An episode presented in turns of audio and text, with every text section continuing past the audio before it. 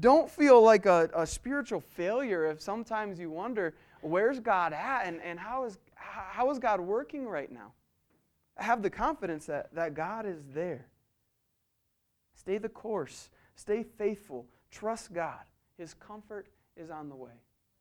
And, and we're going to look at, or Paul's going to reflect on a just horrific time in his life when he was facing difficult times. And, and in, in studying this, I, I was thinking believers right now could use comfort when we consider just our, our country, our, our world, the, the trials. You look around our country, and it's just almost like you can't believe this stuff is going on. But we, we can remember, we, we can trust in God.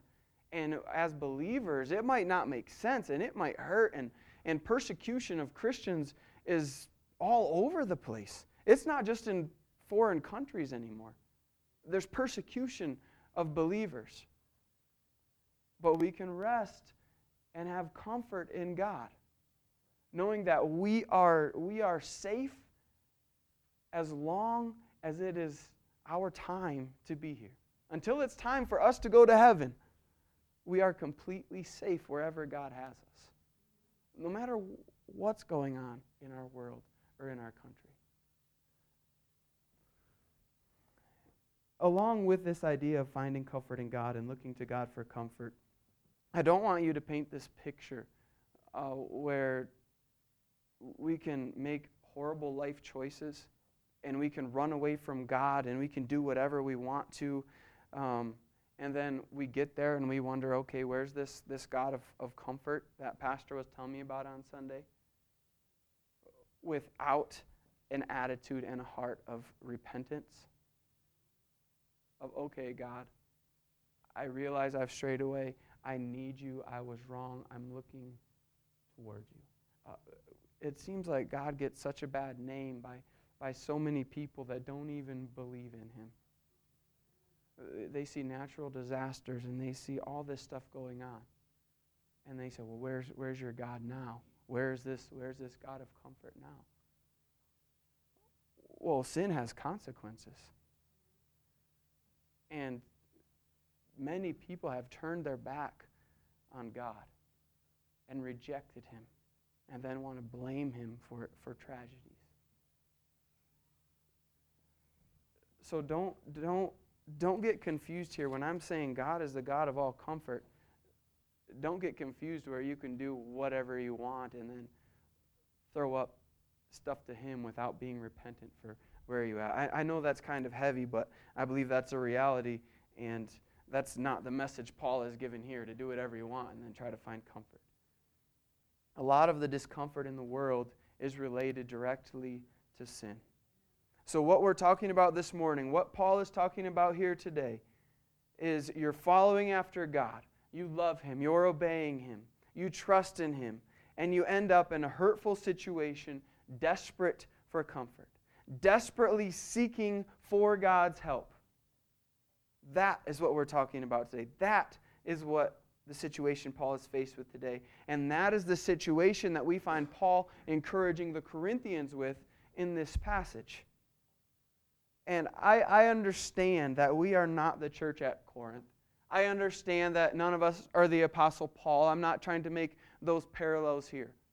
But I do believe that there are principles in here that are still extremely relative for today and that we can pull out today and that we can apply to our lives today what good does it do us to know all the right answers, to know what God's word says, and then not apply it? I believe there's application to be made here today. Look at verses 3 and 4 with me. Uh, 1 Corinthians, or sorry, 2 Corinthians chapter 1. Chapter 1. Verse 4. Actually, verse 3, then verse 4.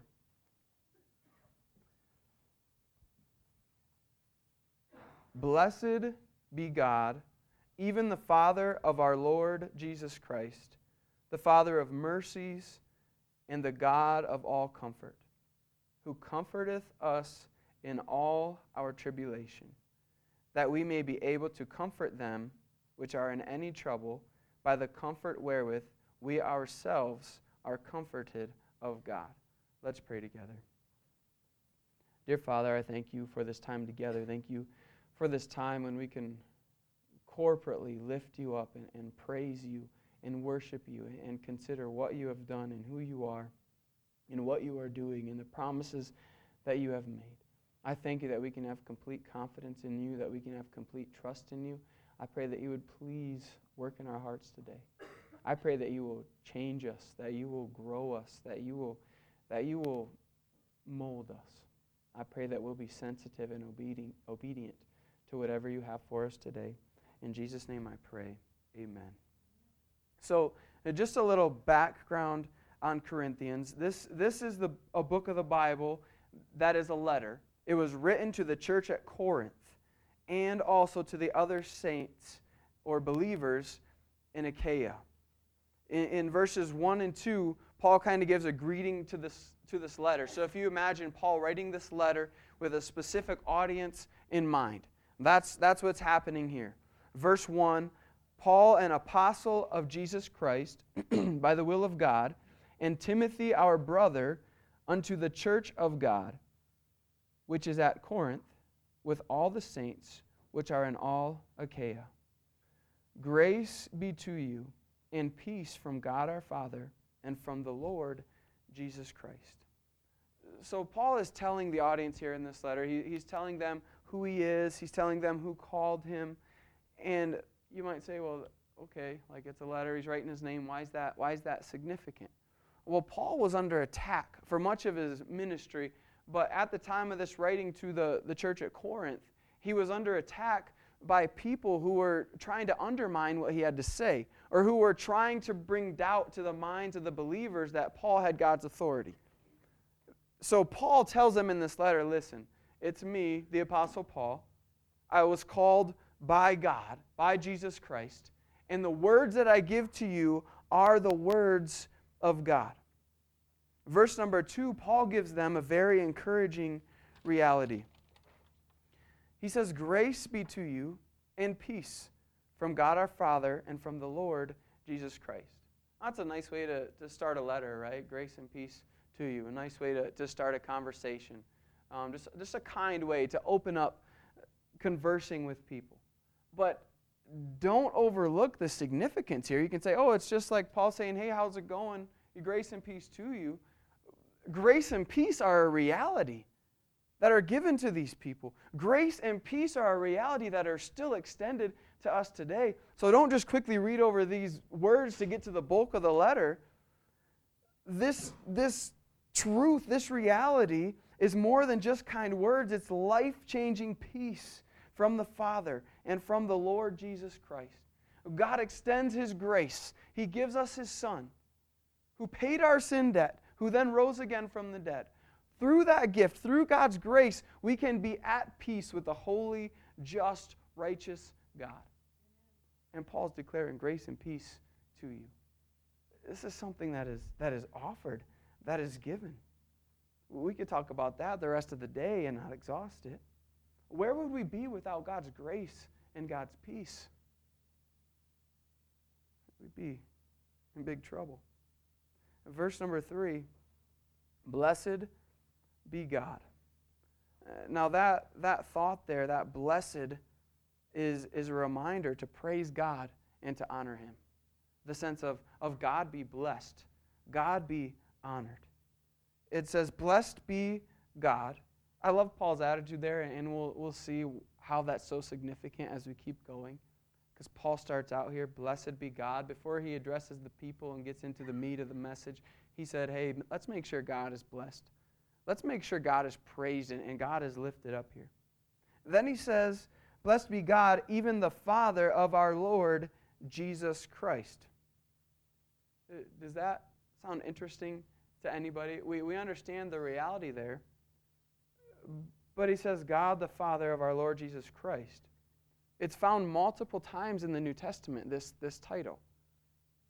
It says a lot in just a few words we understand that, that, that the Father and Jesus are one, and the Holy Spirit is one with them. There, there's the, the Trinity there. The way it's worded here, it's, it's interesting. God and Father of our Lord Jesus Christ. So we understand that they're both one, that they're both equally God. But what it does is it shows Christ in his incarnation. Remember, uh, God became man and dwelt among us. Christ became man and dwelt among us. There's incarnation. He took upon him flesh. He was fashioned in the form of a man. You remember that? So in the incarnation, in, in the human form, Jesus was completely God, yet he was completely man. And in his incarnation, he was still completely obedient to the Father. He surrendered completely to the Father's will. And you can get a headache trying to reason that all the way out. Well, he's still God and he's submissive. Take it for what it is. Jesus Christ, completely God, completely man, humbled himself and he was completely obedient to the will of the Father.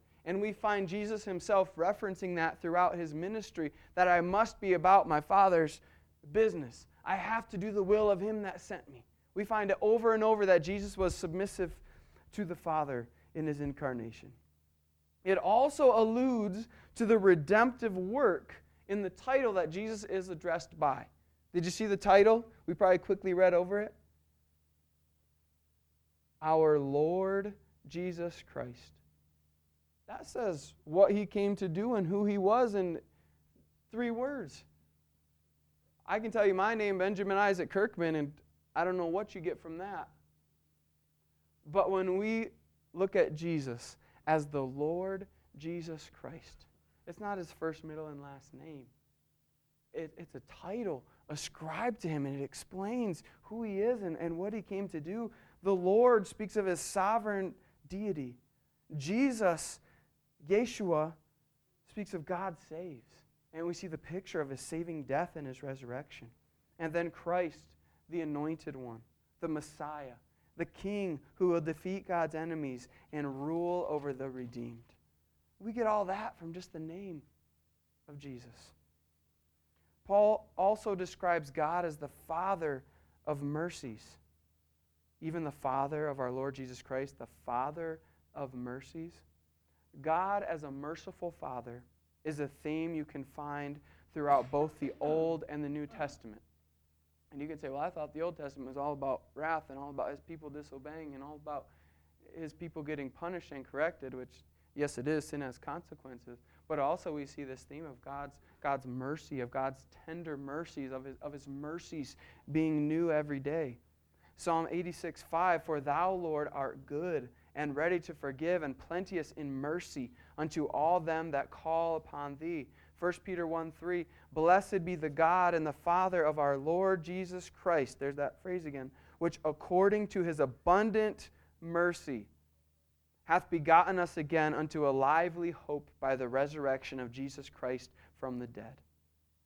So we have this great truth in this introduction. We have this encouraging reminder that God is merciful and I need His mercy every single day because I am human and I make bad choices and I need God's mercy. I'm so thankful He is the Father of mercy. He also refers to God as the God of all comfort. You can find this theme in both the Old and the New Testament. Isaiah 52 9. Break forth into joy, sing together ye waste places of Jerusalem. For the Lord hath comforted his people, he hath redeemed Jerusalem.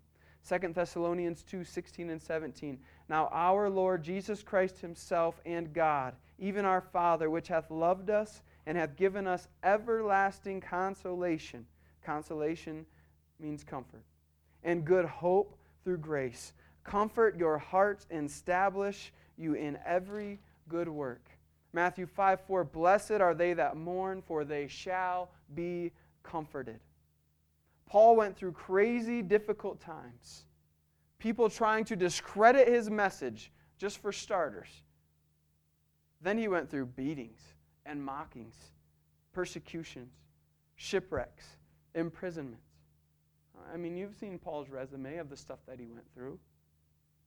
He still boldly declared, Blessed be God. Could you imagine going through a third of the stuff Paul went through and then boldly saying, Blessed be God? I hope so. I, I hope that's always our, our cry is, Blessed be God. God, you are good no matter what I go through. You see, Paul didn't blame God. Paul didn't say, God, what's wrong with you? You're not the God I wanted you to be. You're not giving me the life that I want. He said, Blessed be God. He recognized that mercy and comfort came from God and that God was there even when life was rough. We might not be Paul, and I said that at the beginning. We're not Paul. But we have the same exact God as Paul did. So if Paul can say, Blessed be God, I mean, one shipwreck, that's brutal.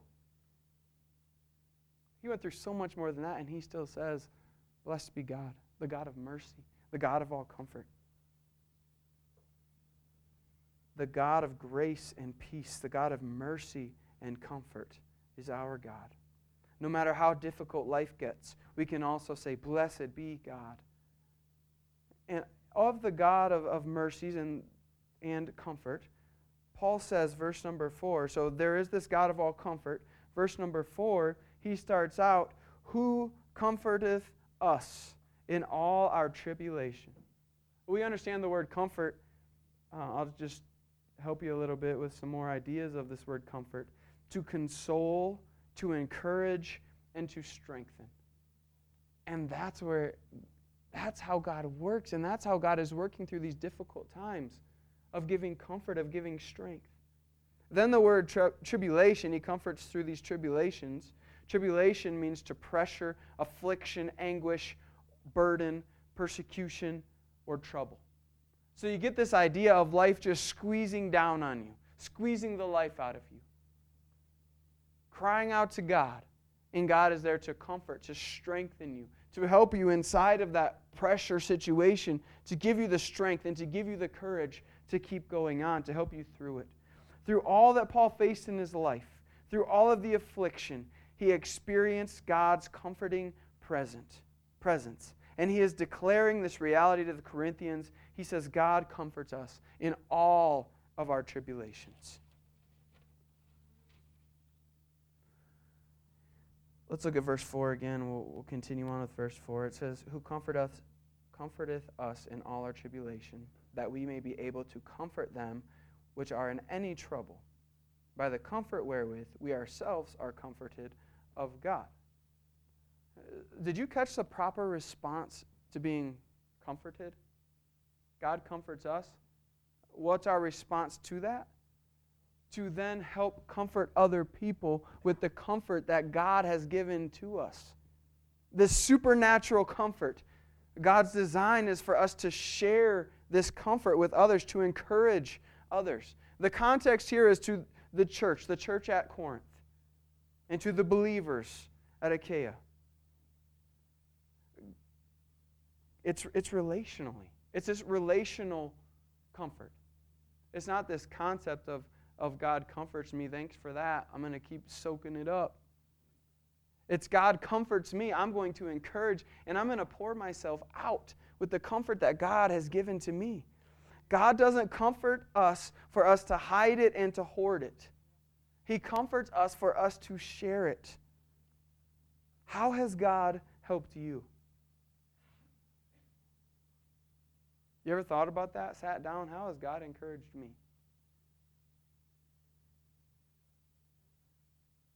How has God encouraged you? His plan is for us to pass it on. God didn't design us to go through life alone. And you say, Well, I'm a private person. Well, good for you. God still didn't design us to go through life alone. How is the, the church to function? We all have different gifts and, and responsibilities from God. And we function when we work together and we use those gifts and abilities together. That's His design. I didn't make this stuff up. If I made this stuff up, I'd be living in a cabin in a mountain all by myself with my family. But God designed us to be relational beings. Because I'd probably get lonely up there, to be honest.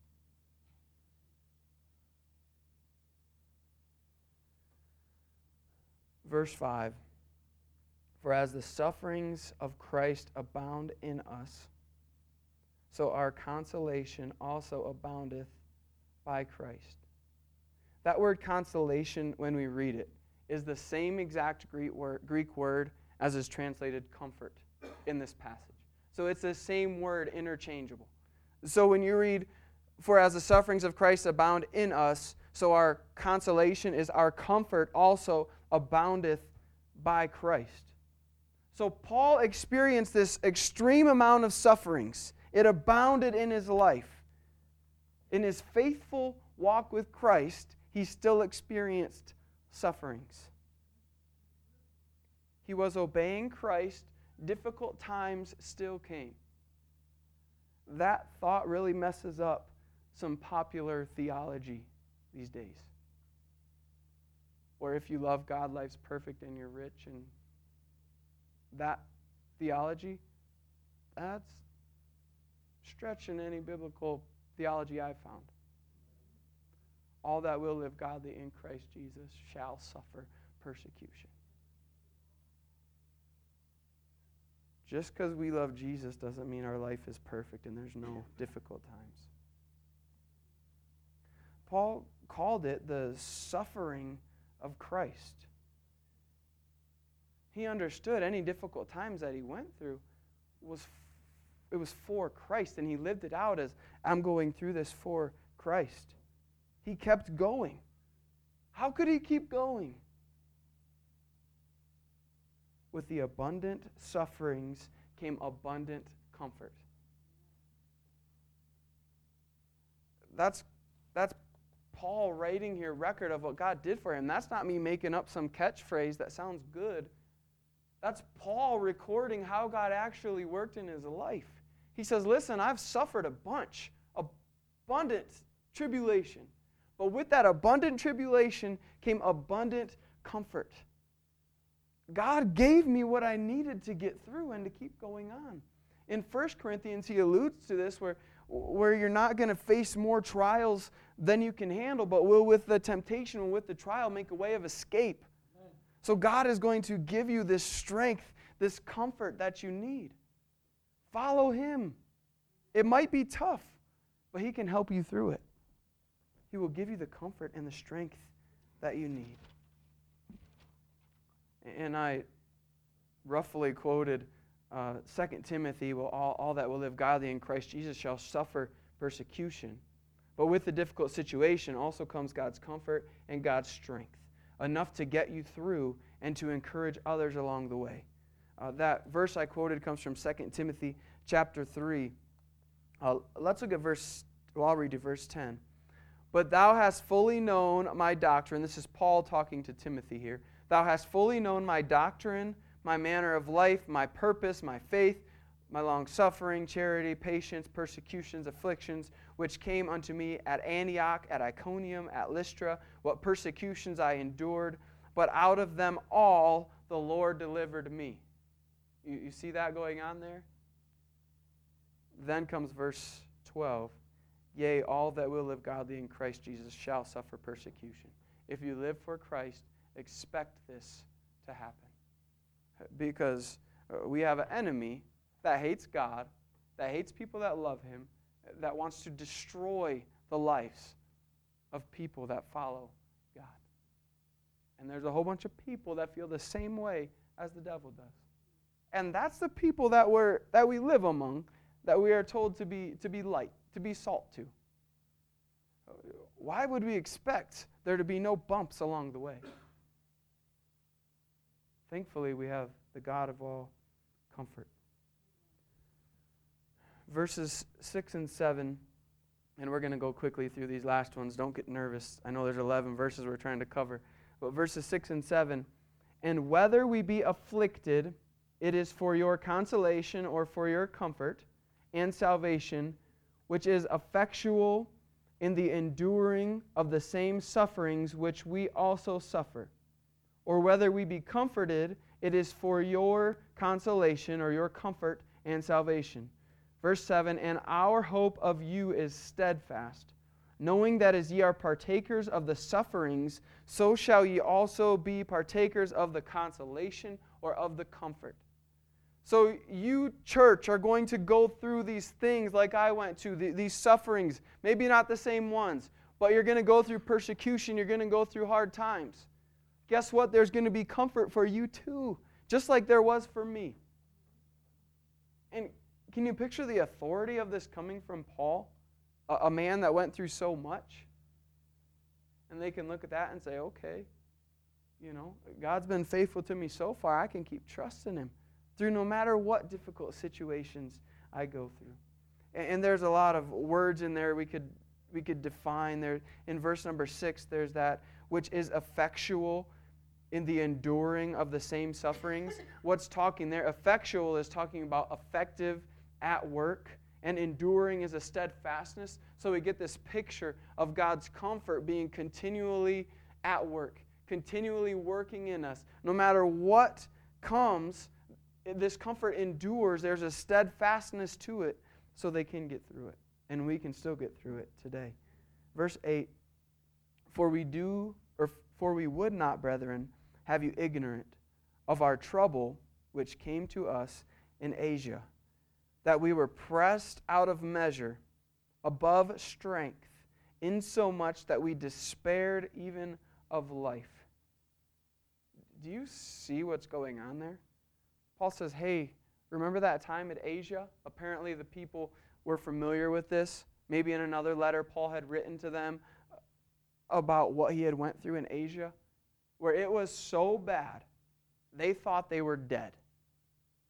That's the type of suffering that they were going through. He says, I want you to remember that. Look back at that time. Look how bad it was. Verse 9, but we had the sentence of death in our own selves, that we should not trust in ourselves, but in God which raiseth the dead. You see what's going on there? It was so bad. In their own human reasoning, they had said, It's over. We're dead. We're done. We can't make it through here. All the human reasoning they could come up with said their life is over. So they, they committed themselves to God, to Christ. Say, God, I recognize you're in control. I recognize you, you can comfort and you can strengthen us. It looks like we're going to be dead, but we trust in you completely. If they would survive, God was the only one that could get them out. That was it. Their trust was completely in God. First part of verse 10 Who delivered us from so great a death. God brought them through. It looked like it was over. It looked like they were done. But God brought them through. They give all the credit to God. God delivered us. And then he says, and doth deliver, in whom we trust that he will yet deliver us. So, this is Paul's thinking here that, okay, we could die here. We're probably going to die. It really looks like we're going to die. But I'm going to go ahead and trust in God and see what has for me. Because if God wants me to continue, even if the guillotine is coming down on my neck, it's not chopping my head off. I'm not going down. If, as long as God wants me here, nobody can take my life away. And Paul has this, this confidence here. Paul was confident that it was God that had delivered him in the past and that it was God that would deliver him in the future. He was confident that God would continue to deliver him until it was his time to go to the presence of the Lord. Verse 11 Ye also, helping together by prayer for us that for the gift bestowed upon us by the means of many persons, thanks may be given by many on our behalf. Uh, what I really want us to see there is Paul acknowledges the people for praying for him. He says, Hey, I understand there was a lot of people praying for, him, for us. I understand that it was, it was God that spared us, that it, the comfort was from God. But I want to recognize you people that you were praying for us. And God worked through your prayers, and God heard your prayers. And your, your prayer helped in the situation. The people were praying for Paul, the people were praying for Timothy.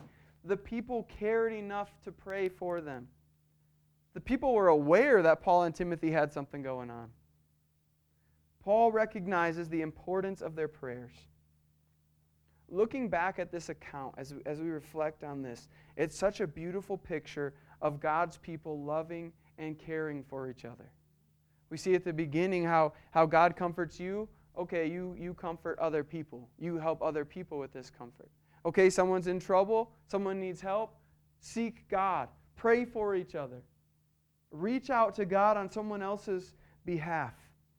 In the face of adversity, comfort from God is found in this situation. And we see this beautiful picture of it being executed just the way that God intended it to for people to reach out, for people to encourage, and for people to pray. And I don't know if you care, but I'm going to tell you how I wrote this on my notes because this is the way that it, it works in my mind we have this we have this big big circle of prayer going on. We have God or sorry, we have people praying, this church praying for Paul and for Timothy because they're hurting, praying for a situation. So this whole thing is covered in prayer. While the prayer is going on, while this difficult time is happening, we have people trusting, we have people seeking, we have people receiving, and we have people sharing. Do you see how that works? A tough situation, bathed in prayer. God helps the people inside of the situation, and He helps them to trust. He helps them to seek.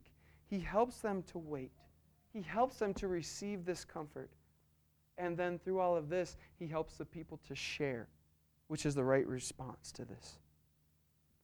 In seeing this, this situation, and, and this situation is so much more brutal than I think I can even bring to our imaginations today of what they went through, of the persecution they faced.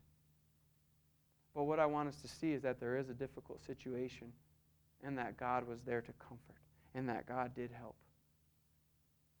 Let's learn from this. Let's, let's reach out. Hey, let's start within the, the church, or reaching out within the church to each other. Let's, let's pray for each other. Let's, let's encourage each other. Let's, let's try, to, try to help each other with what we're facing. Let's develop these relationships with each other. Now, I know some of us are, are close, some of us are closer than others. But, I mean, we're kind of stuck together. We're, we're a family. God, God has brought us together for a purpose. You might get along with someone better than I do, but we can still reach out. You might not like people at all, but we can still reach out and we can get to know each other and we can, we can help each other. We do not have to go through life alone. That's not the way God intended it. God intended for us to be a family. And then let's glorify God together as a body of believers. Oh, when we're functioning properly, it brings glory to God. And last time I checked, everything we're, we're due is supposed to be to bring glory to God. That's why we were created for His pleasure, for His purpose, to bring Him glory and honor. And I, I just, I want to encourage us to be there for each other, to be alive and active. Because coming to church is not something, or it shouldn't be something that you just do. That, oh, we have to go to church today. The church is something that we are. We are the body of Christ. We're the representation of Christ on this earth. And if we can't get along with each other, and if we can't love each other, and we can't encourage each other, how is that light supposed to ever get past these doors? And I just want to think about that today. I, mean, I know we have this brunch coming up right after service. We get to spend time with each other. We get to eat food while we're doing it. But let's get to know people. Let's find out hey, how can I pray for you? What, what can I do for you? How can I help you? Because people, people like to get mad when nobody helps them or when nobody reaches out to them, but how are we supposed to know if you don't communicate? That's part of relationships, is communicating with each other. Now, nothing big happened that makes me say this. Don't worry, I'm not combating a, problem from the pulpit. I, I just want us to be what we're supposed to be. And I want us to reach. I desire a close relationship. I need, I need your help like you need other people's help. So let's, let's be that. We have the God of all comfort. His comfort is not limited. He can comfort us in any situation. And we can pass that comfort along to each other. Let's pray together. Dear Father, I thank you for this time together. I thank you for your word. I thank you that we can look back at these, these times in, in history where your working is, is put into action. And we can look at these examples and, and we can draw from it. And we can be convicted and compelled to be who you would have us to be. I pray that you will grow, um, grow me relationally. I pray that you will help me to be who I should be, that I will pass on the comfort that you've given me to others. I pray that we will be a, a church that, that loves and that, that reaches out. In Jesus' name I pray. Amen. Let's all stand together.